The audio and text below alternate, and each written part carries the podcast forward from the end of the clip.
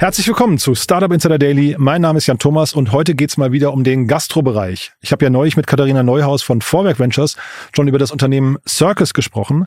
Die haben gerade eine Finanzierungsrunde abgeschlossen, natürlich, aber es ist inhaltlich auch wirklich ein sehr spannendes Thema. Das erörte ich heute mit Nikolaus Bullwinkel, er ist der CEO und Co-Founder von Circus.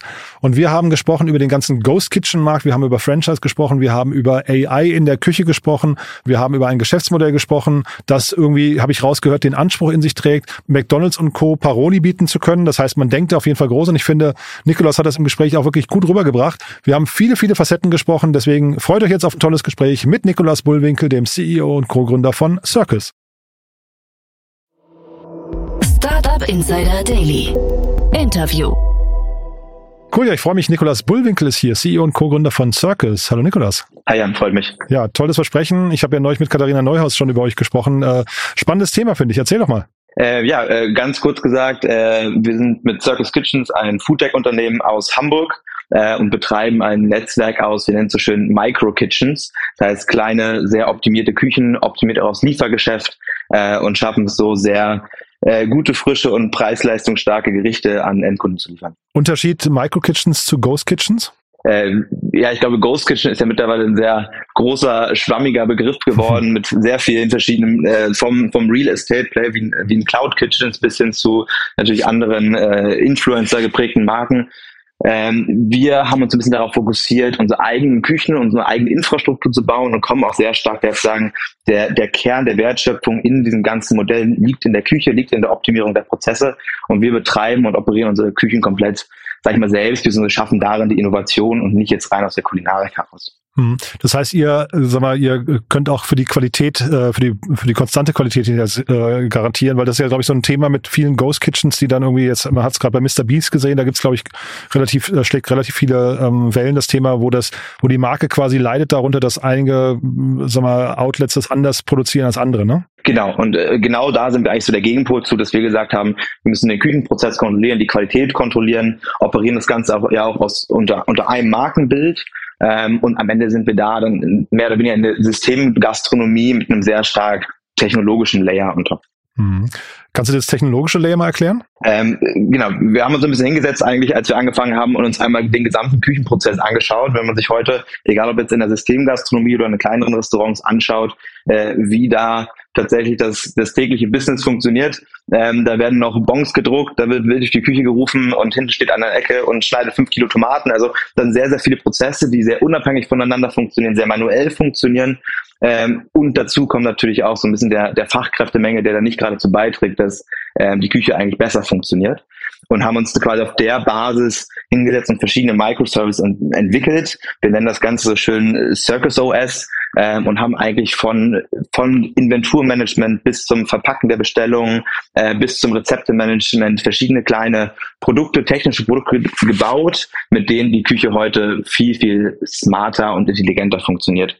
Also um, ein Beispiel vielleicht zu geben, wir nennen das schon KDS, äh, Kitchen Display System. Das ist quasi eine ähm, Oberfläche, von der der Koch arbeitet oder die Köchin arbeitet und komplett nicht nur das Order-Management sehen kann, sondern auch die Rezepte sehen kann, jeden einzelnen Schritt verfolgen kann.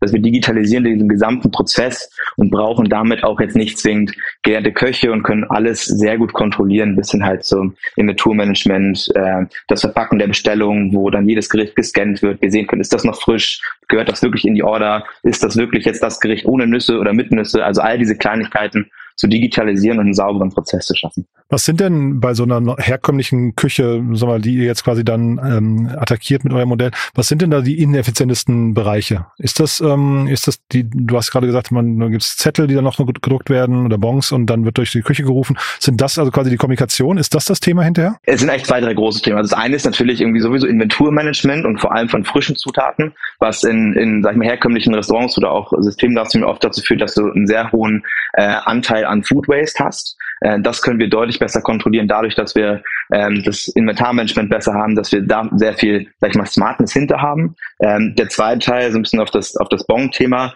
Ähm, am Ende ist das natürlich einfach das Bestellungsmanagement. Also wenn am Sonntagabend äh, 50 Bestellungen auf einmal in der Küche landen, das dann zu sortieren, zu strukturieren, vielleicht auch bestimmte Sachen zusammenzubündeln und zu sagen, hey, da haben zwei Leute Burger bestellt, jetzt packen wir das doch zusammen und du machst gleich zwei. Also all diese Kleinigkeiten die sonst manuell passieren und eigentlich die Küche verlangsamen. Das haben wir stark gebaut ähm, und dann tatsächlich so ein bisschen das, das allgemeine Management, Überblick zu haben, was passiert eigentlich ähm, und welche Order geht wann an welchen Kurier raus. Unter welchem Überbegriff läuft das Ganze? Ist das dann Food Tech oder ist das Gastro oder ist das ein, seid ihr eine Hardware Company oder eine, Software Company? Wie, würdest du euch einordnen? Also wirklich stark Software. Also wir sind tatsächlich, äh, vom, wenn man jetzt auf den Headcount schaut, sind wir knapp 50 Prozent ist wirklich äh, Tech und Data. Also wir fokussieren sehr stark auf die Software-Komponente. Ähm, wir operieren zwar und die Küchen selbst, entwickeln da jetzt aber keine eigenen Hardware-Lösungen. Also wir schauen dann, dass wir uns anbinden an verschiedene Lösungen oder bestimmte smarte Öfen und so weiter, dass wir das mit kontrollieren können, aber primär die, die Software-Komponente. Mhm. Weil ich habe jetzt so, so Teile dessen, was du gerade gesagt hast, habe ich rausgehört, auch bei anderen äh, Startups. Ich hatte hier der Emanuel Palua von AidMe äh, zu Gast mal vor einiger Zeit. Äh, denen geht's, glaube ich, gerade zumindest was man liest, äh, nicht ganz so gut. Ähm, äh, oder sie suchen, glaube ich, zumindest einen, einen Käufer oder einen, sagen wir, Mehrheits- äh, Anteilseigner. Da sind aber Elemente von dem, was du gerade beschrieben hast, auch mit drin. Ne? Das heißt, wie differenziert ihr euch da? Am Ende ist es ganz klassisch äh, B2B versus B2C. Also ähm, AidMe wird ja ein, ein Ansatz, wo sie über eigentlich, wo sie die Kantine ersetzen wollen und eigentlich da eine Lösung schaffen. Wir haben uns sehr stark auf den Endkunden fokussiert oder tun das nach wie vor ähm, und liefern die Essen direkt nach Hause und gehen eigentlich weg von dem reinen Robotics und, und B2B-Ansatz. Mhm. Und bei dem Food Waste Inventurmanagement, das da, äh, den, ich hatte den David, David äh, Karschap hier mehrfach zu Gast von Choco, das ist ja auch so ein bisschen deren Ecke, oder? Ähm, ja, wir, wir gehen da gar nicht so stark auf die Supplier-Seite, sondern vor allem tatsächlich auch das interne Inventurmanagement Aha. und dann zu schauen, also wir, wir versuchen alles sehr stark irgendwie holistisch zu sehen, zu sagen, wenn wir jetzt irgendwie immer, wir haben immer das schöne Beispiel der Tomate. Ähm, wenn wir jetzt sehr viel Tomaten noch irgendwie äh, in Stock haben, dann sagen, okay, wir äh, bekommen es jetzt schnell hin, noch einen Tomatensalat in die App zu bekommen und so eigentlich wieder unseren äh, Abfall zu reduzieren, gleichzeitig neues Angebot für den Kunden zu schaffen und so insgesamt holistisch eigentlich besser mit allen Zutaten umgehen zu können und das zu reduzieren. Wie seid ihr eigentlich auf diese ganze Idee gekommen, auf diesen ganzen Markt? Ähm, wir saßen eigentlich so vor ja, anderthalb, knapp zwei Jahren zusammen und ich habe ja auch so ein bisschen Hintergrund quasi in, in diesem, in diesem, sag ich mal, Markt Richtung Delivery und Food Delivery. Äh, und haben uns dann das Essverhalten der das Essverhalten der Leute stark angeschaut und eigentlich gesehen, dass Essen gerade im Liefermarkt sehr stark noch einen Kompromiss darstellt. Also du hast, wenn du dir die großen Player anguckst, äh, hast du sehr viel äh, Pizza, Burger und Co. Mittlerweile auch mit sehr stark gestiegenen Preisen. Das heißt, du zahlst eigentlich für ein durchschnittliches Gericht schnell 15, 20 Euro ähm, und eigentlich wird damit keiner so richtig glücklich und haben uns dann angeschaut, wo kommt das eigentlich her und sind dann schon sehr schnell bei den Küchenprozessen gelandet, wo man jetzt ne, wo wir auf den Einstieg kommen, sehr starker Fachkräftemangel, die Strukturen da sind nicht digital, die Fixkosten steigen eigentlich auch enorm an, sowohl auf, auf Foodcost-Seite als auch natürlich für, für Real Estate und die gesamte Infrastruktur. Und da zu sagen, da bauen wir ein smarteres Konzept, dass wir vorne raus für den Endkunden eigentlich ein besseres Produkt schaffen können, was preis-leistungstechnisch besser ist. Also um da mal so eine Zahl dran zu hängen, unsere Hauptgerichte starten so bei 6 Euro, sind alle unter 10 Euro. Das heißt, wir versuchen da wirklich eine, eine gute Mitte zu finden, die auch im Alltag sich, sich der Normalkonsument leisten kann. Ähm, und auch eine kulinarische Vielfalt zu schaffen, die so vielleicht sonst nicht da gewesen wäre. Mhm. Du hast jetzt mehrfach Fachkräftemangel angesprochen. Ähm, wie, sag mal, welch, welch, wie kompliziert oder komplex sind denn eure Rezepte? Das klingt ja jetzt fast so, als müssten die relativ einfach sein. Ähm, ja und nein, wir haben sie einfach gemacht. Also okay. wir haben wir haben tatsächlich äh, mehrere hunderttausend Rezepte in unserer Datenbank, sag ich mal, hinten raus ähm, und schauen dann, dass wir die saisonal je nach Tag, Zeit und Zielgruppe auch ausspielen können und haben dadurch, dass wir halt ein Interface geschaffen haben für die Köche, was sehr, sehr einfach ist, ähm, können wir tatsächlich verschiedenste Rezepte ausspielen und die sind sehr einfach umzusetzen. Also man kennt das vielleicht, das beste Beispiel ist wahrscheinlich sowas wie eine Art Subway, McDonalds, wo du eigentlich genau weißt, okay, es gibt einen Löffel, der eine Löffel ist immer nur für die eine Soße. Wenn ich Käse nutze, dann immer genau diese drei Scheiben. Und ähnlich ist es bei uns auch eigentlich, dass wir jeder Zutat bestimmte Portionsmengen geben und dann eigentlich immer nur äh, ganz einfach gesagt Zutaten neu kombinieren und daraus neue Gerichte schaffen. Das schafft aber für den Koch an der Station nicht immer einen komplett neuen, einen komplett neuen Workflow. Das heißt, ich höre raus, die Köche werden quasi einfach im Prinzip gesteuert. Das sind ausführende Organe, die müssen, du hast ja vorhin schon gesagt, sie müssen keine gelernten Köche sein. Das klingt aber jetzt so, als kriegen sie wirklich sehr strikte Vorgaben. Ja, strikte Vorgaben. Aber natürlich können wir so auch sehr gut die Fehlerquoten minimieren. Und ich glaube, also theoretisch, du könntest dich da jetzt an unsere Station stellen und könntest auf Anhieb alles kochen, was wir anbieten. Ähm, wahrscheinlich noch nicht so schnell wie die Köche, die bei uns eingespielt sind. Ähm, aber prinzipiell wäre das möglich. Mhm. Und du hast gerade gesagt, saisonal ausspielen. Das klang jetzt auch so ein bisschen durch, als wäre das relativ dynamisch. Du hast eingangs ja gesagt, ihr seid optimiert für Lieferketten. Kannst du das mal beschreiben? Also heißt das quasi, ihr, ihr, was nicht, je nach Tageszeit bekomme ich bei euch auf den, auf den Online-Portalen von äh, Lieferando oder so unterschiedliche Gerichte? Genau, also wir tatsächlich der, der Haupt, vielleicht das ist der, der Hauptchannel für uns ist die eigene Circus App. Also wir machen knapp so 70, 80 Prozent unseres Umsatzes auch über die Circus App. Also wir haben eine sehr geringe Plattformabhängigkeit oh. und verkaufen da eher so mal ein bisschen, sag ich mal, unsere Bestseller-Produkte, nutzen das aber eher als Wachstumskanal und es ist weniger der Kanal, wo dann wirklich die, die sehr aktive Kundschaft äh, drüber bestellt. Ähm, und sorry, sag mal die Frage einmal. Ja, also die Frage, ob ihr das quasi dynamisch ausspielen könnt, ne? Achso, genau. Ähm, ja, können wir und wir bewegen uns jetzt eigentlich in verschiedenen Stufen dahin. Also wir haben angefangen mit einem sehr großen Sortiment und haben eigentlich erstmal alles auf die Kunden geworfen und gesagt, was wollt ihr eigentlich essen? Und haben daraus langsam verstanden, was, was möchten die Kunden eigentlich? Bestes Beispiel ist immer, wir haben jetzt gerade Jetzt ist Sommer vielleicht nicht das beste Beispiel, weil der Sommer in Deutschland schwierig ist, aber ein der bestverkauften Gerichte nach wie vor ist Kaiserschmarrn. Das ist erstmal kein, das ist, das ist erstmal kein Gericht, was auf jeder Karte irgendwo ganz oben steht. Also wir haben auch letzten Sommer mehr Kaiserschmarrn verkauft als Wassermelonensalat, wo du dachtest, ah, bei 30 Grad hätte man es vielleicht anders erwartet. Aber genau das zu verstehen und eigentlich das Konsumverhalten in Tiefe zu verstehen, und aus daraus bauen wir jetzt quasi bessere Menüs, äh, schauen, dass wir immer mehr auch Datenpunkte von den Kunden sammeln, fragen die Kunden, bist du vegetarisch, bist du vegan, was magst du eigentlich, was nicht? Und schauen, dass wir so immer bessere, personalisiertere Menüs ausspielen, auch wenn wir im Hintergrund sehr viele Optionen haben, jetzt nicht einfach hunderttausende Gerichte auf den Kunden zu schmeißen und sagen, wir zeigen dir eigentlich die richtigen zehn Gerichte jede Woche und nicht den riesigen Katalog, den du woanders findest. Das heißt, eure App hinterher ist quasi für euch der Schlüssel zum Erfolg, um diese Daten zu gewinnen oder kriegt man die von Lieferando und Co. auch? Äh, kriegt man weniger, aber wie gesagt, das ist auch nicht unser, unser Hauptkanal. Wann habt ihr das gemerkt? Weil, also ich hätte jetzt gedacht, dass so der typische Ghost Kitchen Ansatz eigentlich ein anderer ist, ne? dass man versucht, möglichst wenig selbst zu machen und dann eben die bestehenden Infrastrukturen gut zu nutzen.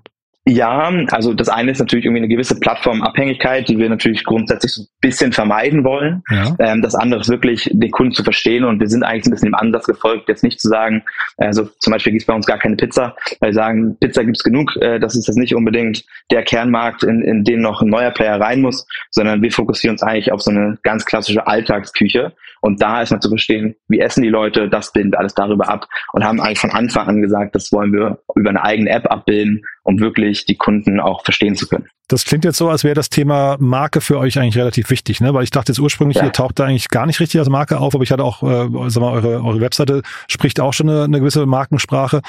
Ähm, wofür steht denn jetzt die Marke eigentlich hinter? Wie würdest du das definieren? Ja, eigentlich frisches und preisleistungsstarkes Essen. Also wir haben tatsächlich uns nicht auf eine kulinarische Ecke fokussiert. Also wir machen jetzt nicht nur Currys oder nur Fast Food. Äh, da kommt auch so ein bisschen der Name Circus tatsächlich, dass wir gesagt haben, wir machen eigentlich alles und machen, bilden eine bunte Welt an Gerichten ab und versuchen eigentlich sehr stark äh, so zu kochen, wie du es auch zu Hause tun würdest. Also ähm, es ist so ein bisschen die, ich sag mal ganz grob, Hello Fresh Küche, äh, wenn man irgendwie einen Vergleich äh, suchen will, ähm, wo wir sagen, von einem Curry zu einem Caesar Salad, zu einer Pasta, einem Curry, die, all die klassischen Gerichte, die man auch so im Alltag isst, die bilden wir ab. Mhm.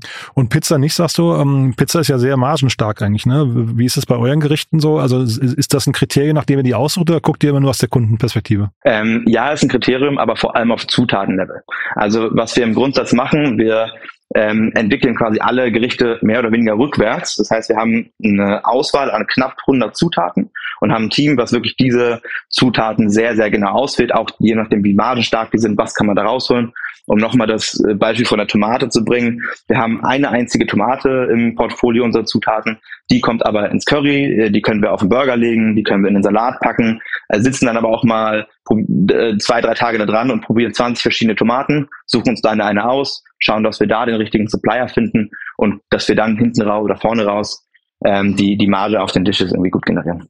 Und wenn ihr jetzt mal die, die äh, mal, Kunden sind gewonnen, jetzt äh, nutzen die eure App regelmäßig, dieses Personalisierte, das du vorhin angesprochen hast, ab wann greift das? Also was sind so die Ideen dahinter? Ähm, das, das greift jetzt eigentlich Stück weit mehr und mehr. Also wir, wir haben angefangen mit dem klassischen Menü, gehen jetzt auf ein erstmal wöchentliches Menü, das wollen wir weiter personalisieren und verfolgen eigentlich ein bisschen die langfristigere Idee, dass es im Bestfall gar kein Menü mehr gibt. Also wir haben ja so ein bisschen den Ansatz zu sagen, eigentlich sind wir sowas wie dein privater Koch, weil wir kochen dir, was du willst und wir legen dir nicht ein festes Menü hin und sagen, das musst du jetzt essen, bestell den Burger oder gar nicht, Ähm, und so ein bisschen die langfristige Idee wirklich zu sagen, ja, auch aus so einem AI-Approach heraus, vielleicht, vielleicht promptest du dir einfach nur dein Gericht und sagst, ey, ich möchte heute eine Pasta mit äh, Pesto, aber ohne Pinienkerne, weil da bin ich allergisch und wir kochen dir das. Das ist so ein bisschen die Idee, sagen, wir geben eigentlich die Flexibilität zurück an den Kunden und du musst nicht mehr durch äh, zig Restaurants und Menükarten äh, scrollen, bis du dein richtiges Gericht findest. Das mit den Pinienkernen und Allergie, das wäre ja wahrscheinlich sogar dann schon bekannt, ne? wenn ich jetzt der Logik weiterfolgen würde. Das hättet ihr wahrscheinlich dann irgendwann gespeichert und äh,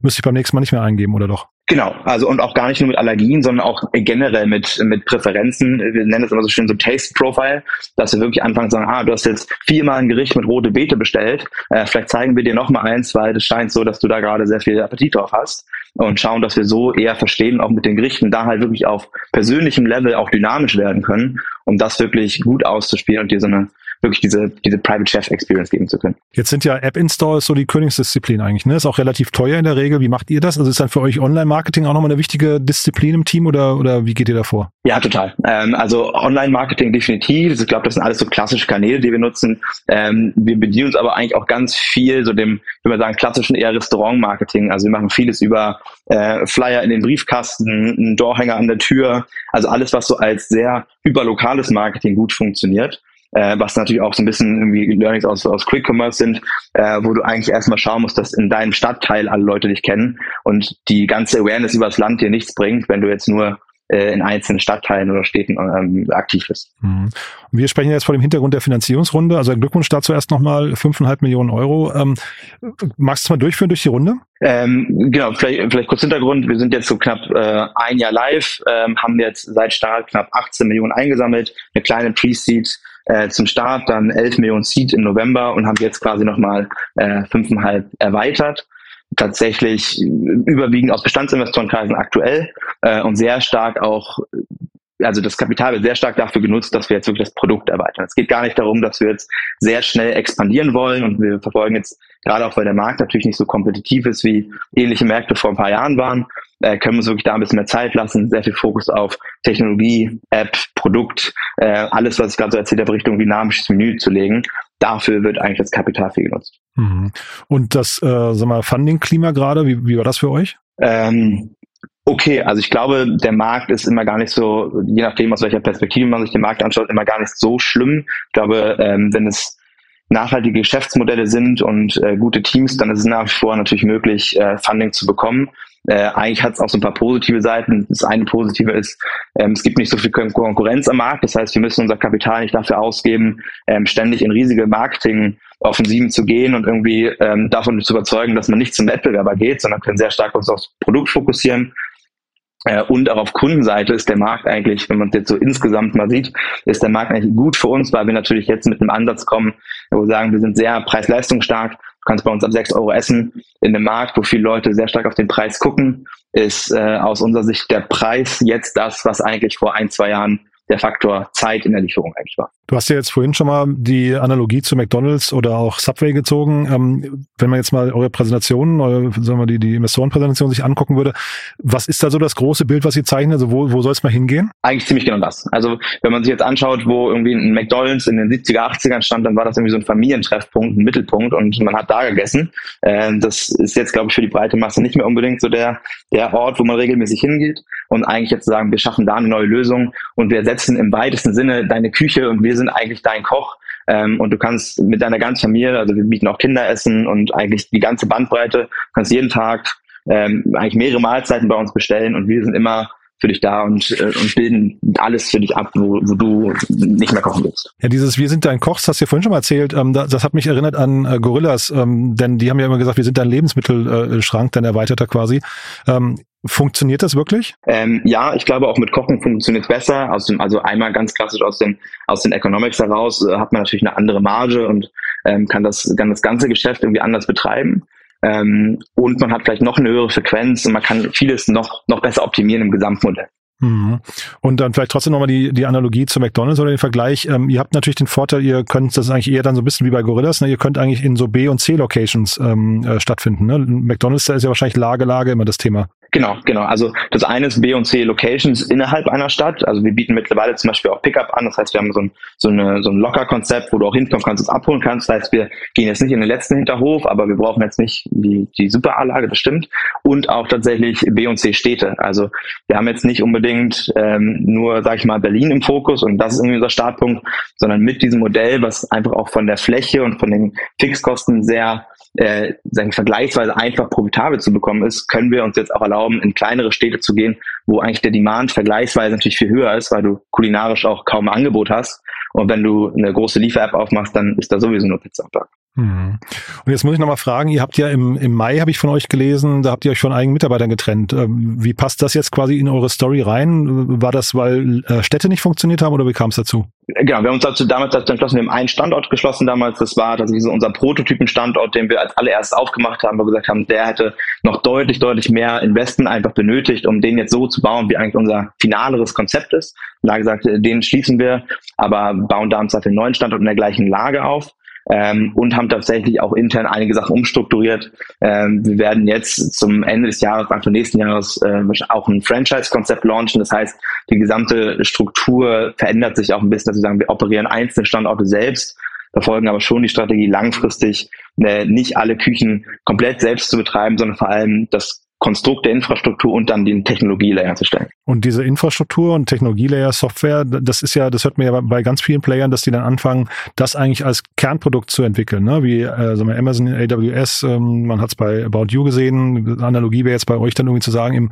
im äh, Restaurantbereich so eine Art Operating System. Ist das ähm, ein denkbarer Weg für euch oder sagst du, ihr wollt eigentlich die Markenhoheit hinterher haben und äh, die, die Produktqualität ähm, bestimmen können? Äh, ist theoretisch ein denkbarer Weg, aber überhaupt kein Fokus äh, für die nächsten Jahre. Wir fokussieren jetzt darauf, unser, unser eigenes Geschäft groß zu machen, mit der eigenen Marke die zu betreiben und eigentlich den, den Vorteil der, der Technologie auf allen Leveln auch auszuschöpfen. Mhm. Ich hatte mal Milano Weiß hier zu Gast. Wie guckst du auf die? Also das ist ja ein bisschen anderer Ansatz als ihr. Die kommen ja auch quasi von der Marke, aber die haben jetzt quasi das eher so ein bisschen die äh, Mr. Beast-Ecke, da würde ich fast sagen, ne? Ja, ich, ich glaube, es ist, ich glaube, es ist ein spannendes Konzept, aber es limitiert natürlich immer in der Kulinarik. Also äh, das ist so ein bisschen, die machen Pizza oder auch ein Lunch, die machen viel Pizza und sag ich mal, müssen, müssen gezwungenermaßen müssen diese Fastfood-Ecke, weil das dann auch einfach zu operaten ist. Mhm. Ähm, wir sind eigentlich so da der Gegenpol und sagen, wir kochen alles, was theoretisch mehr Komplexität hat, können das aber auch machen, weil wir diese Infrastruktur äh, besitzen und ich, ich glaube, beide Modelle können können auch nebeneinander funktionieren. Mhm. Nee, das glaube ich auch, also zweifelsohne. Was gibt's denn sonst noch für Herausforderungen für euch jetzt gerade? Also ich habe jetzt verstanden, wo ihr steht. Wie, wie viele Mitarbeiter seid, seid ihr gerade? Äh, wir sind jetzt knapp 95 mit den wow. Operativen, ähm, sind aber im, im Headquarter, also ne, das ist ja immer dadurch, dass wir auch eigene Küchen betreiben, in der Zahl gesamt ein bisschen mehr. Wir sind im Headquarter jetzt so knapp 40. Hm, spannend. Nee, aber sag mal Herausforderung nach vorne raus, was siehst du da? Ich glaube, es ist viel auch so ein bisschen die, die Geschwindigkeit der Skalierung, äh, die man gehen will, weil gerade natürlich Küchen äh, in ihren Operations relativ herausfordernd sind. Also auch jetzt zu entscheiden, wann ist der Punkt, wo wir wirklich sagen, wir gehen in die sagen, totale Expansion mhm. und äh, legen den Schalter einmal um. Also ob über Franchise oder mit eigenen Standorten, ist da relativ egal.